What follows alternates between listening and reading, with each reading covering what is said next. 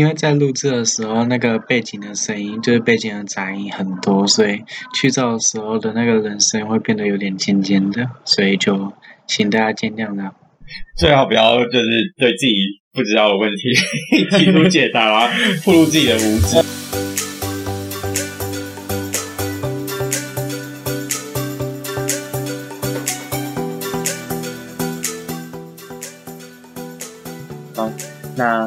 欢迎大家回来，然后我们这礼拜一样也是请到阿杰哥哥这样子，然后我们就继续吧。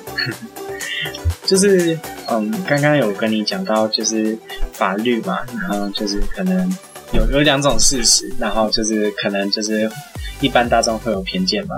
那就是你觉得，嗯，要怎么说？那那些新闻媒体应该怎么报才能保持他们的？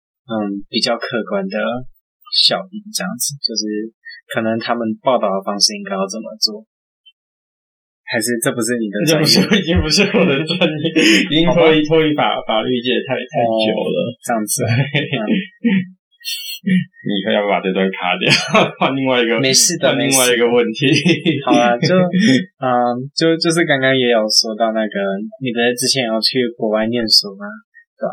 然后你觉得去？国外念书跟在国内念书的差别在哪里？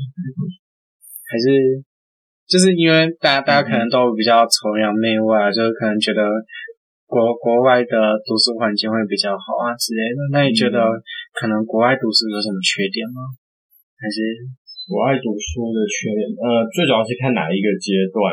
那我觉得你要讲缺点，就是可能我在国外会比较不适应。然后另外一个缺点可能是学费会比较贵，一定的，对，这是两个比较主要的缺点。但我觉得两就是至少就大学或者是研究的学习阶段，可能还是会有一点差距这样子。就是国外可能做呃学术的要求还是会比较严格一点。就例如说，可能在国外的大学，你可能是文科，你一个礼拜可能要读一百多页的书。而且这是你可能要自己吸收，然后在课堂上能够跟同学发言讨论这么多一百多页哦。对，所以他们对于呃学习课程的要求还蛮高的这样子。那我不要去了。可能。我要在另外一方面，可能你要你要你要想做，就是说你的学费那么贵，然后所以就是你也要物超所值，你不能就是来个大学教授，然后就是在课堂上都是在讲，对，在课堂上都都要都都在讲笑话，然后大家就这样混混，然后拿了很钱的学分过了。就是当然你付了这么多，你会想要就是能够实际的学习到一些东西。这样，国外教授也也有那一种可以讲笑话的那种课，就是了。还是、嗯、我个人是没有经验过，因为我个人因为你都没有选那种，可能就想说已经到国外了，就选嗯比较认真一点的教授就是。嗯，而且我个人的经验是说，大部分在可能我在念的时候，嗯，会认为说上课基本上想要 cover 很多东西都来不及了，然后根本没有时间。去讲笑话或者是闲聊，可能偶尔讲一两句幽默的话，但不会，例如说五分钟的来讲笑话这样子。那种我觉得也是台湾设计制度的一个比较大的区别，是因为台湾的学期时间都非常的长，就是以前可能还是十八周哦，因为像是国外是不是分三个学期？呃，在英国的话，每个学每个学校可能不一样。美国是有的学校两个学期，有的学校三个学期。然后英国大部分学校是三个学期，然后学期的周数都比较短，然后课程的时数也没比较没有那么长，就是可以给你有时间消化，不然就是可能去休息之类的。对对对，不然一个礼拜要读一百页，然后要连续十八周，对，这样太辛苦了。连续十八。呃，基本上我们现在台湾有那个联合大学系统有把那个学期的周数给改短了，那这是一个比较好的、好的、好的方向。不然，大部分的从学生或者是教授的角度都会觉得十八周可能太长，然后大家会吃不消 这样子。嗯、就到后来，老师跟学生都是互相觉得身心俱疲。那你觉得啊，就是？嗯，国外不是像是美国啊，他们可能就下午一点多就放学，然后让你去可能户外打个球之类的。那你觉得台湾应该要效仿吗？就是可能让学生有时间去充实自己之类的。嗯，你你问的是说是在什么阶段？是国高中阶段、嗯，像是对啊，国高中阶段，因为像是大学，你可以自己选课啊，你一定可以自己排啊，对对啊。嗯，我个人是觉得应该是要朝就是比较少学分数，然后让学生比较多自由学习的空间。嗯，就是就是可能让你自己想要去钻研你想要做的事情，就是。对，就是我觉得一个比较好的方向方向是说，好让学生有空比较多空闲的时间，但是那个空闲时间是他可以拿来做自己想要做的一个计划，例如说像科展之类。所以像可能。呃，至少可能国外学生会比较有时间来来，就是在大学，说错了不好意思，在高中的时候就有机会可以尝试自己做研究的这个空间，嗯、例如说他可以去做科展，哦，然后这这时候他可能就会想办法去收集一些资料，或者是做一些比较基本的实验，然后来判断说，就是说，OK，有什么东西它是可以有。在知识上有新的进步，这样子，不然就是他可能未来想要去参参加什么职业之类的。对，因为我觉得台湾在高中、国中的话，有太多时间都是花花费在就是有时候是有些没有效率的背诵上面这样子。那我觉得，与其在花时间在这个背诵上面，那还不如就是让学生去。去探索自己可能未来要去做什么。对，因为说老实话，就是这些背诵的资讯，可能在你出社会之后可能都用，没有说都用不到，但是就是有一些会其实并不是那么相关，或者是说你以后需要用的话，你可以随时就是去查询或者是去查阅，而不需要就是把它背诵起来。我想知道问题在哪里，就是因为。台湾的那个时间太长了，然后又在背诵，然后让学生自己没有机会去可能探索自己未来要做什么，然后、就是、然后就变成说，可能国中到高中也是乱填，然后就看自己分数到哪就到哪了，对，对啊，然后嗯，之后再来抱怨说，可能自己高中都没有都把时间浪费掉之类的，对，然后就是嗯，有时候学习方法是比较没有效率这样子，嗯，就有时候可能课本的内容就那样子。那其实你大概看懂了就好，但是就是可能考就就不需要直接把它完全背起来，但是对，或者是考试就是要很无聊一些有的没的细节，例如说就是故意考很细之类的，例如说什么作者的呃某个国文课本的作者的什么字号又是什么，就是你如果你实际出社会的话，我真的觉得那个高中的国文问题真的 很困扰。理论上，如果你可以在之后你会知道怎么样查阅到这些东西，那那那对啊，你只要你只要有一个 Google 就可以 查好了。当然，如果你可以随随随时背诵出来，你就 OK impressive。然后嗯，但是 我觉得你跟人家聊天会聊到说，就是说，请问那个杜甫字什么的机会应该应该应该非常之低。我是至少我是没有遇过有人跟我跟我聊天会聊到这种东西。哦，好，我懂了。嗯。所以那那你觉得啊，就是，嗯，你你去国外之后，你的读书方法有改变吗？还是说，嗯，一样？嗯，有，当然有改变，就是会要要比较有效效率的方法这样子，然后比较就是，嗯，倒也不一定是说国外，而是说 研究所的过程就会让你，嗯，并不是只是被动的吸收，而是说你要去。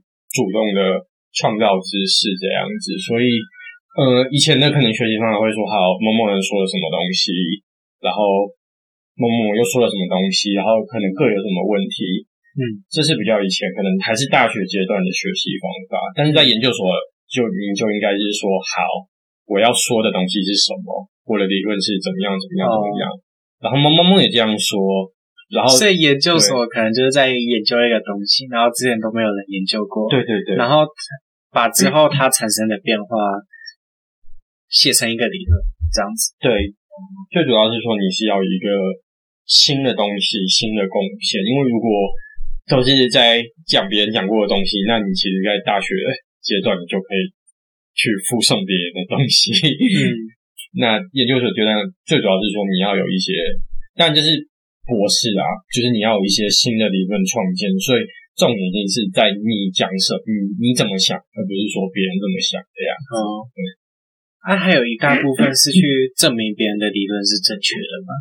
或者是证明别人理论是错误的，哦、理论上大家会比较喜欢证明别人的理论是错误的，因为就是如果是、嗯、因为正确的就没有正确，那就没有必要再再说，因为那个人那个已经讲了正确的人，他就讲出了正确的东西，你就看他就好，你就没有必要去说，哎，他为什么正？但有一些可能是说好比较某一个在历史上比较厉害的可能科学家或者是哲学家，他曾经讲过什么东西，但他可能证明不够好，我给他尝试一个提供一些新的证明。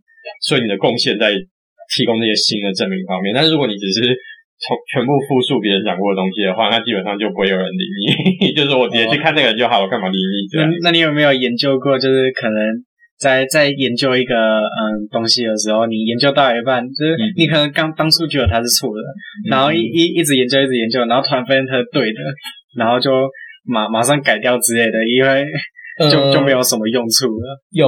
有时候会是这样子，但但比较多的时候，因为我刚刚讲过，就是我们我们就我们比较会去期望说证明别人哪边错，或者是有哪边缺陷，然后可以改进的地方。嗯，所以我反而比较遇到多比较多的是说，本来以为别人讲的是错的，但后来发现说，其实要是我们更同情去理解另外一个人，我会发现说他其实也有对的地方，哦，然后是可能写的不够清楚，嗯，或者是说我们还没有帮他。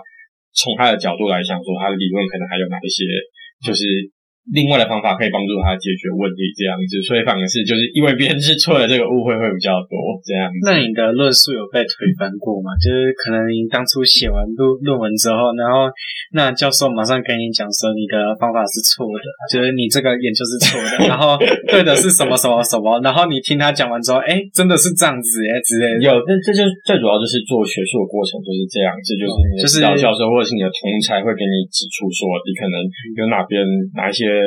证据或者是论述没有考虑到，或者是说他们会提出一些反驳，或者是一些可以另外你没有办法解释的例子来提出来这样子。那所以读 研究所的过程就在于说，你的教授把这些缺陷指出来，然后呢，你再去把它改正。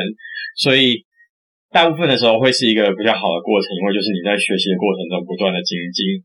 那比较惨的会像你刚刚讲的一般，就是说可能我在 论文口试的时候，然后被指出说什么方法有重大缺陷，那基本上你会不希望这种事情发生啦。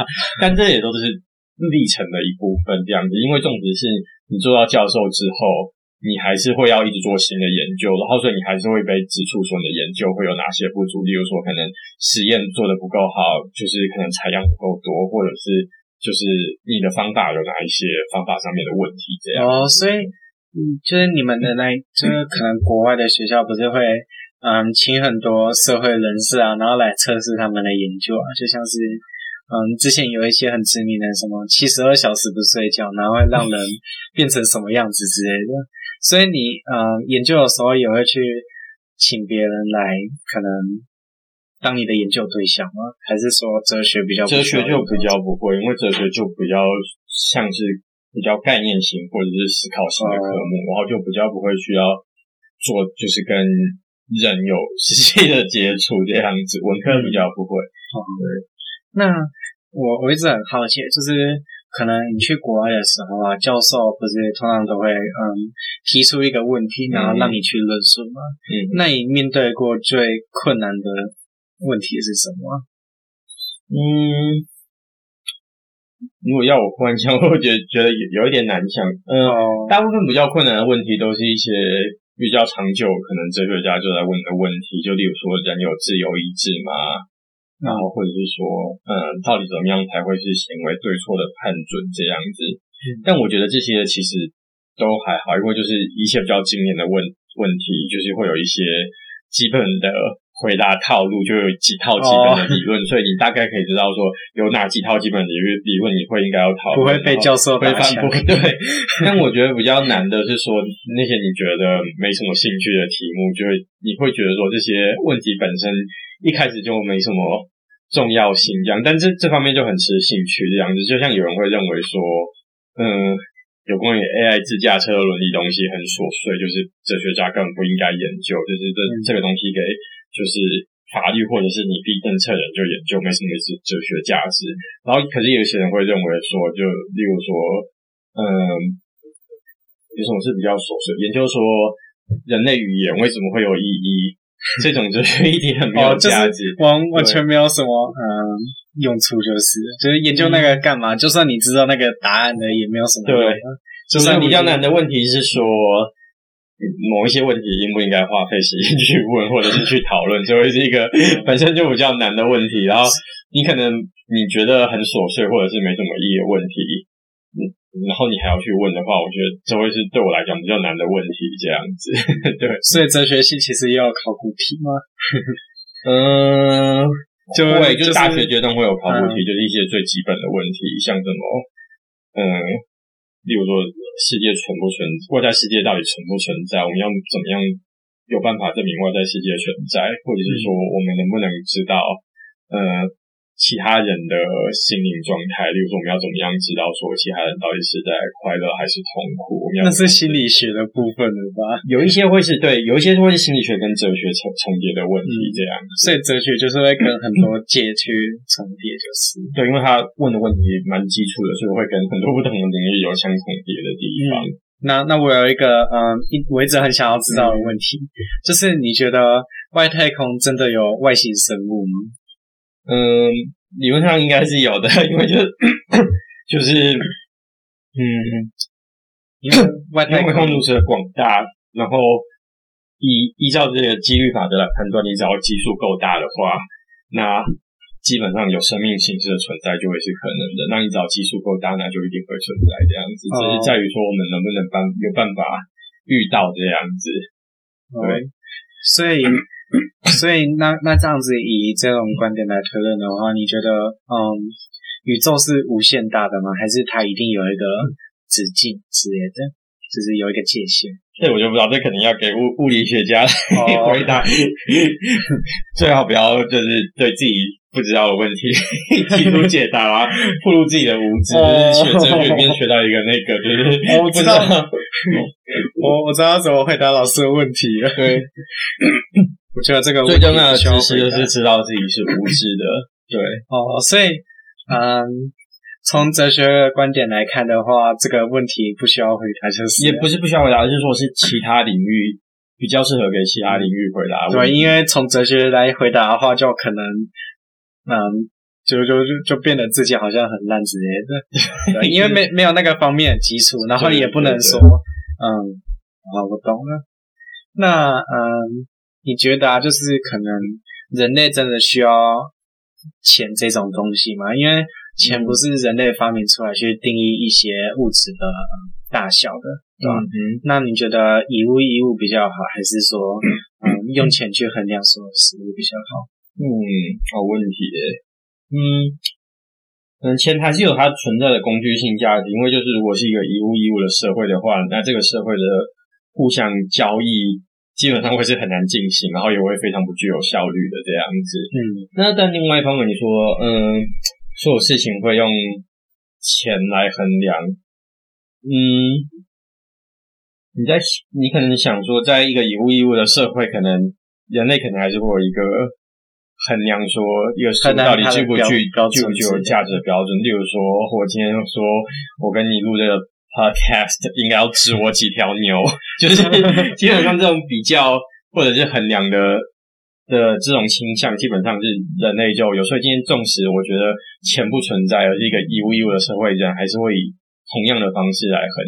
衡量这样子啊，所以金钱只是另外一种以物易物的物质而已，只是大家都用它来。对，它是一个共同的一个 currency，一个共同的大家可以以物易物的一个最基本的单位这样子，然后它是有效率性的。当然你，你你可以讲说，这是一个哲学家叫做米尔有提出来，就是说好像钱理论上应该只具有工具或者是外在价值，因为它本身它就只是例如说一张纸而已。但是为什么我们有时候好像是会因为说这个东西，因为它常常跟有价值的东西连接在一起，因为钱可以帮助我们拿到我们所想要的东西，对，比如说快乐的经验，或者是更幸福的生活。所以我们会有时候会因为这种比较强的连接，然后会把钱本身会当做是一种好像有内在价值的东西，我们会想说，好，我们的人生目的就是要赚钱这样子。嗯，但这可能就会是，就是我们。认知上一个谬误就会认为说，一个东西它总是具有达成其他目的的工具价值，我们就把它认为说它其实本身也是有内在价值的，但这其实并并不是一定是如此这样子，所以可能你刚刚有讲到说，就是哲学会想说要怎么样让你变得快乐，嗯，他们呃，他可能没有办法帮助你，就是变得快乐，但是你你忧郁症的患者来解决他的问题，大家可以可以解可以分析说一些不快乐的根源是什么，就例如说我们可能会把。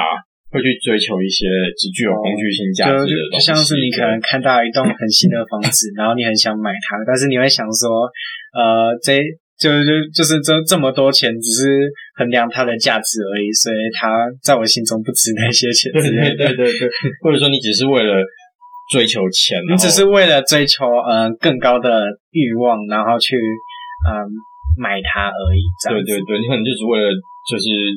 为了赚钱而赚钱，然后而没有想说，就是钱进只是你达成其他目的的一个手段而已，一个一个过程而已。对哦，所以读哲学的人通常都比较寡欲。嗯，并不会，不会，并不会，他只是让你知道说是这样子，是这样子，但是但是还你还是会还是会想要。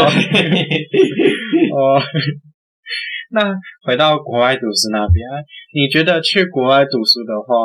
会，嗯，就是你的英文会进步吗？因为就像是你可能你去德国就不会，你去德国、法国就不会。不是我的意思是说，假装啦，你现在去美国或者英国的话，你的英文的程度会比较好吗？因为就像是很多在国内读书的人，就是他就算英文可能他考试考得很好，然后文法也都正确，可是去国外就是啊、呃，没办法跟别人对话，因为。好像有太多可能，嗯，客套话或者是那些俗语啊，嗯、大家都不知道之类的。对对对。那你觉得去国外读书的话会比较好吗？如果你在英语系国家读书，就绝对百分之百会比较好，哦、因为就是整个整个环境就会要逼死你说，你平常都是要用英文来。对话，然后或者是思考这样子。哦，那那你有遇到过台湾的人吗？就是跟你同一个可能哲学系的人之类的？呃，有有有，在那边还是会遇到台湾的学生这样子。哦，所以那 哦，所以诶，可可是在就是那些人多嘛？就是可能去那些人，那像每个学校每个学校不一样，可能有些地方。像加州可能台湾人就会很多，然后 有些比较冷门的地方台湾人就会比较少。然后另一方面取决于你自己想不想要去参加那些同乡会这样子啊，嗯、就是每个人可能有些人会喜欢去找这些同乡会认识一些同样台湾人，有些人就会觉得说，就是会有一种可能回到家乡的感觉。有些人可能会觉得说，我都到国外了，干嘛还要去认识别的台？哦，那那你在国外的话，有没有交到那些可能跟你志同道合的朋友之类？国外的，嗯，还是有，就是同一个同一个系上的朋友这样子。哦、对，那你们哲学系的嗯朋友通常都在聊什么？就是课余的时间啊，就像是可能出去吃饭的时候，你们会讲什么？聊课堂的八卦。真的？那你有没有兴趣分享看看你们都在讲什么？可能讲说萌萌老师。怎么样？怎么样？然后或者是有什么丑闻之类的，业界业界的丑闻哦，人性就是这样子。没有啊，就是可能讲聊最近自己发生了什么事情，然后互相互相抱怨，就是基本上跟一般人谈话的内容没什么不一样，所以也没有比较深奥之类的。如果你要深奥的东西，你在课堂或者课堂上就会讲过，所以会有一个专门的一个一个一个一个时段或者。是专门的一个一个场合，可以让你讨论这些比较严肃的，有些偶尔有一些人会讨论一些严肃的问题这样子啊，但不就是不并不一定。那个那那那那个同学可能想说，哦，你都嗯，你都在课堂上讲过这些东西，你下个还要继续讲，这样子累，很很累的，还要讲这些东西。啊，对，哦，我懂了。嗯，那就是你之前去，嗯，就是我之前有有去英国哟。找过你嘛？嗯，然后你也听说你之前嗯很喜欢去可能附近旅行啊，去西班牙那些地方之类的。嗯，那你觉得嗯自助旅行跟跟团旅行哪一个你比较 prefer？嗯，那当然是自助旅行啊，因为就是你可以自由安排你自己的时间，然后也不会被旅行团绑住。我觉得旅行团有比较麻烦的地方，就是说他们都会有一个集合时间，就例如说到一个你可能很喜欢的地方，他们就跟你说好一个小时之内，一个小时请集合。然后但是每次集合的时候，一定会有人迟到，然后就很浪费时间。然后去去那些 outlet 之类，就给你三个小时，然后然后就删删一些什么事情都不知道这样子。对，哦，就是而且就是。我觉得就是你去跟团的话，你还是活在一个舒适圈里面，就是你可能要到国外就没有办法跟那个嗯，可能当地人互动互动交流，就你还是跟一群台湾人在一起，然后所有的事情都是让导游帮你解决，然后自己自助旅行就会比较有一种探险的感觉，就是你可能所有东西就要都要自己安排，就比如说你要怎么样从机场到你住的地方，然后你住的地方要怎么到那些景点，然后你中途要是发生意外的话，你都要想想办法尝试自己解决。然后这就是我觉得是一个比较刺激然后有趣的地方，这样就是你要尝试尝试想办法。有解决问题的能力，然后会去一些搜寻资讯的能力，然后还有规划的能力。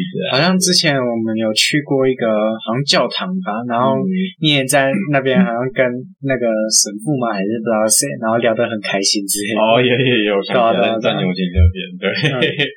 所以其实真真的啊，去自助旅行比较容易融入当地，然后跟当地人可以交流。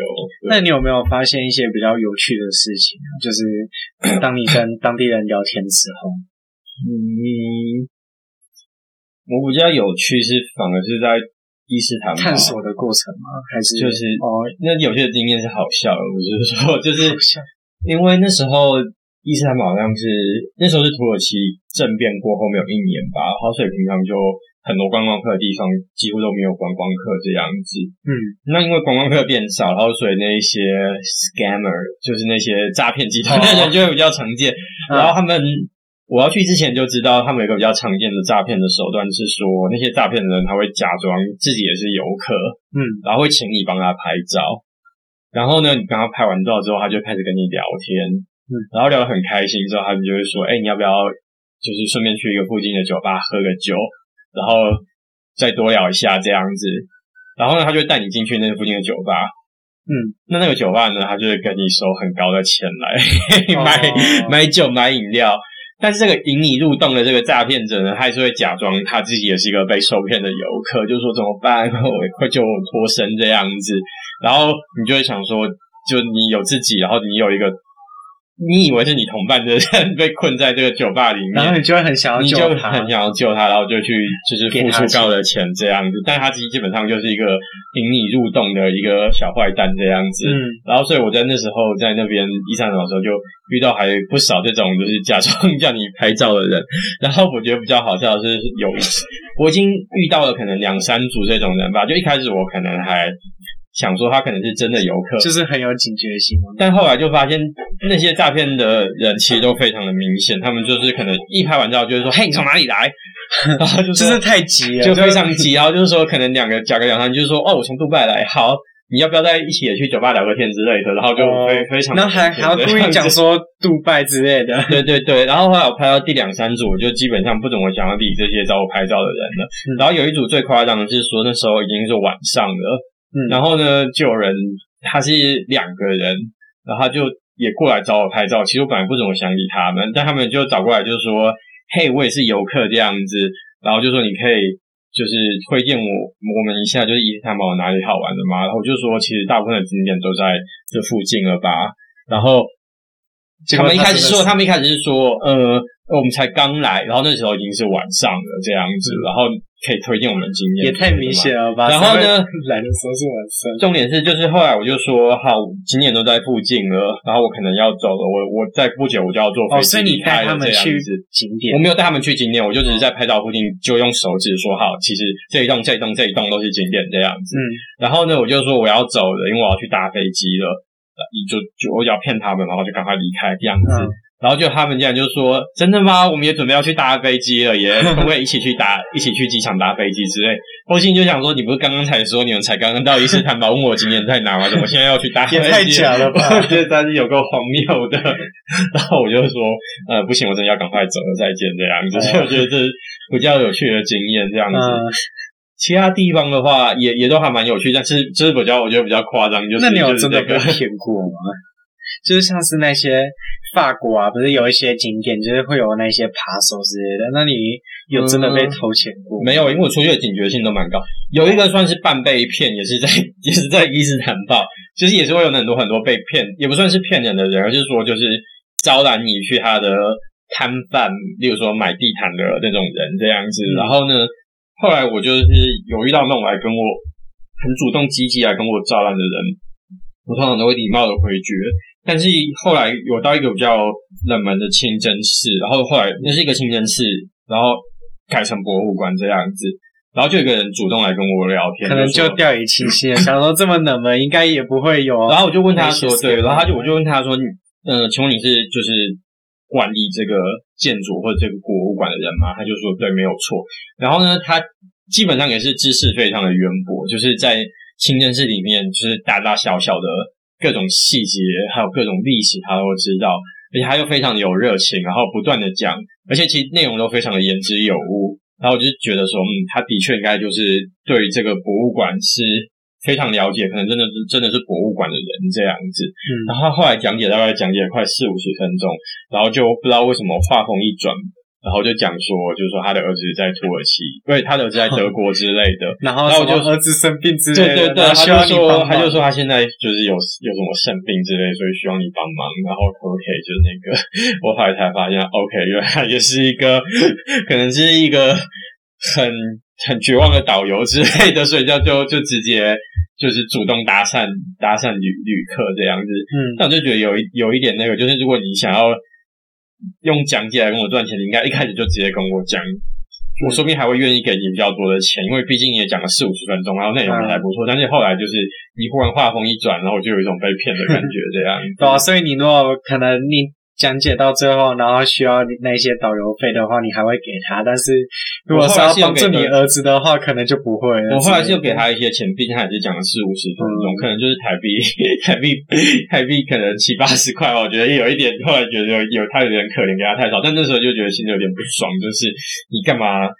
你刚开始做的都很好，然后最后还要骗我，还要假装是博物馆的人之类的，对吧？就是对。哦，我懂了，对啊，就是像是嗯，我们之前也有去，就是嗯，去完英国之后，因为我们其实也爱上自助旅行了，嗯、因为被你带坏了，没有啦。然后我们之前也有去那个嗯日本，然后、嗯、那那时候也有发生一些还蛮有趣的事情，就是可能你、嗯、你如果当当那时候如果你们跟团的话，你一定不会去到的地方，对吧？就像是嗯我们在那个。好像东京附近也有发现一个还蛮小的跳蚤市场之类的，嗯、然后就在里面发现呃很多很有趣的东西之类的。哦，而且嗯，你你如果去就是远离观光客的话，你会发现其实嗯那些原本好像很贵的东西在本地都卖的比较便宜，对，观光客去都会都会是比较贵的，对啊？就故意想要坑你之类的，反正就赚你一次钱嘛，反正你下次也可能不会来。那你就是，嗯，你去拜访那些像是伊斯坦堡那些，嗯、就是比较危险的地方，你不会，嗯，可能就是，就是就是那个地方不是很常发生战争之类的吗？那你不会说觉得危险吗？然后还是一一定要去之类的吗？嗯，就是那时候是有一点担心，但是。毕竟是大大城市，所以就想说，就就比较不会可能，嗯，而且那时候也是正面结束一段日子，应该就是已经正面成功，然后就开始变得稳定了，所以就、哦、就还，但就是每个地方都会是有比较危险、有风险的地方，就但可能我觉得重点就要掌控说，你觉得哪一边就是比较 是比较会没有风危险之中。比较没有风险的区域这样子，然后或者是可以就是要刻意避开那一些比较危险、比较危险的地方。对，但我觉得就是基本上观光客的地方都不会太危险，嗯，就是就就就只会骗你而已，不会被枪打到之类的。观光客没用啊。好，那我们一样也休息一下。